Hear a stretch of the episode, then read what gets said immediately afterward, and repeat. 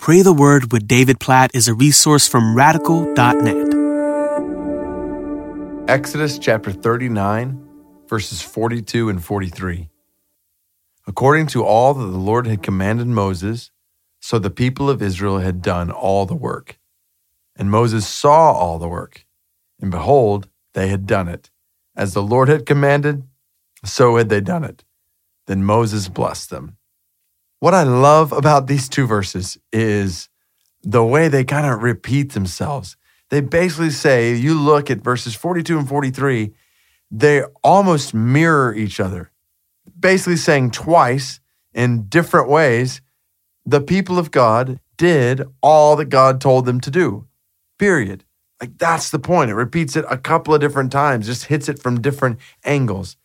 And I read that and I think, now, I want that to be the commentary at the end of my life. Don't you?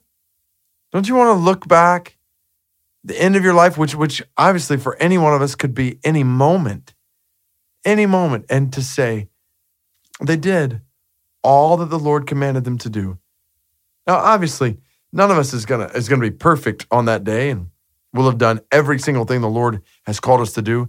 But I sure want to do as much as possible of what God has called me to do, commanded me to do in His Word, His will for my life in this world. I want to make my life count by doing what God calls me to do. I don't want to waste time not doing what God has called me to do. And I'm assuming you don't either. So this is why this is why we are in his word on a daily basis. Well, we must be in His Word on a daily basis because we have to hear what He commands us to do. We have to abide in His Word and then to walk in obedience to His commandments by His grace. That's only possible by His grace. And not just individually, but the picture here in Exodus chapter 39 is the people of God doing all that God called them to do together. I think about the church I'm a part of, or think about the church you're a part of.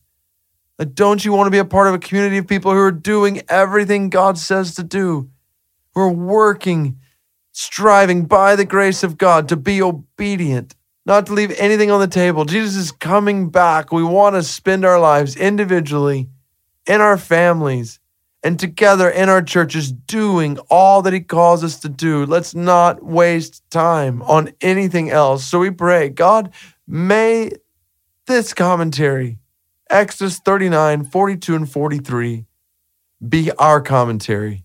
At the end of our lives, I pray for this the end of my life, for others' lives who are listening to this, for not just our lives, but our families and our, our churches, the families of faith in Christ that we are a part of. As you command us, may it be said that we did it. We did it. We did what you called us to do. We shared the gospel. We made disciples. We saw people come to Christ by your grace through the power of your spirit. We grew in Christ. We raised up a next generation to love and glorify and worship you. We walked in holiness, in purity.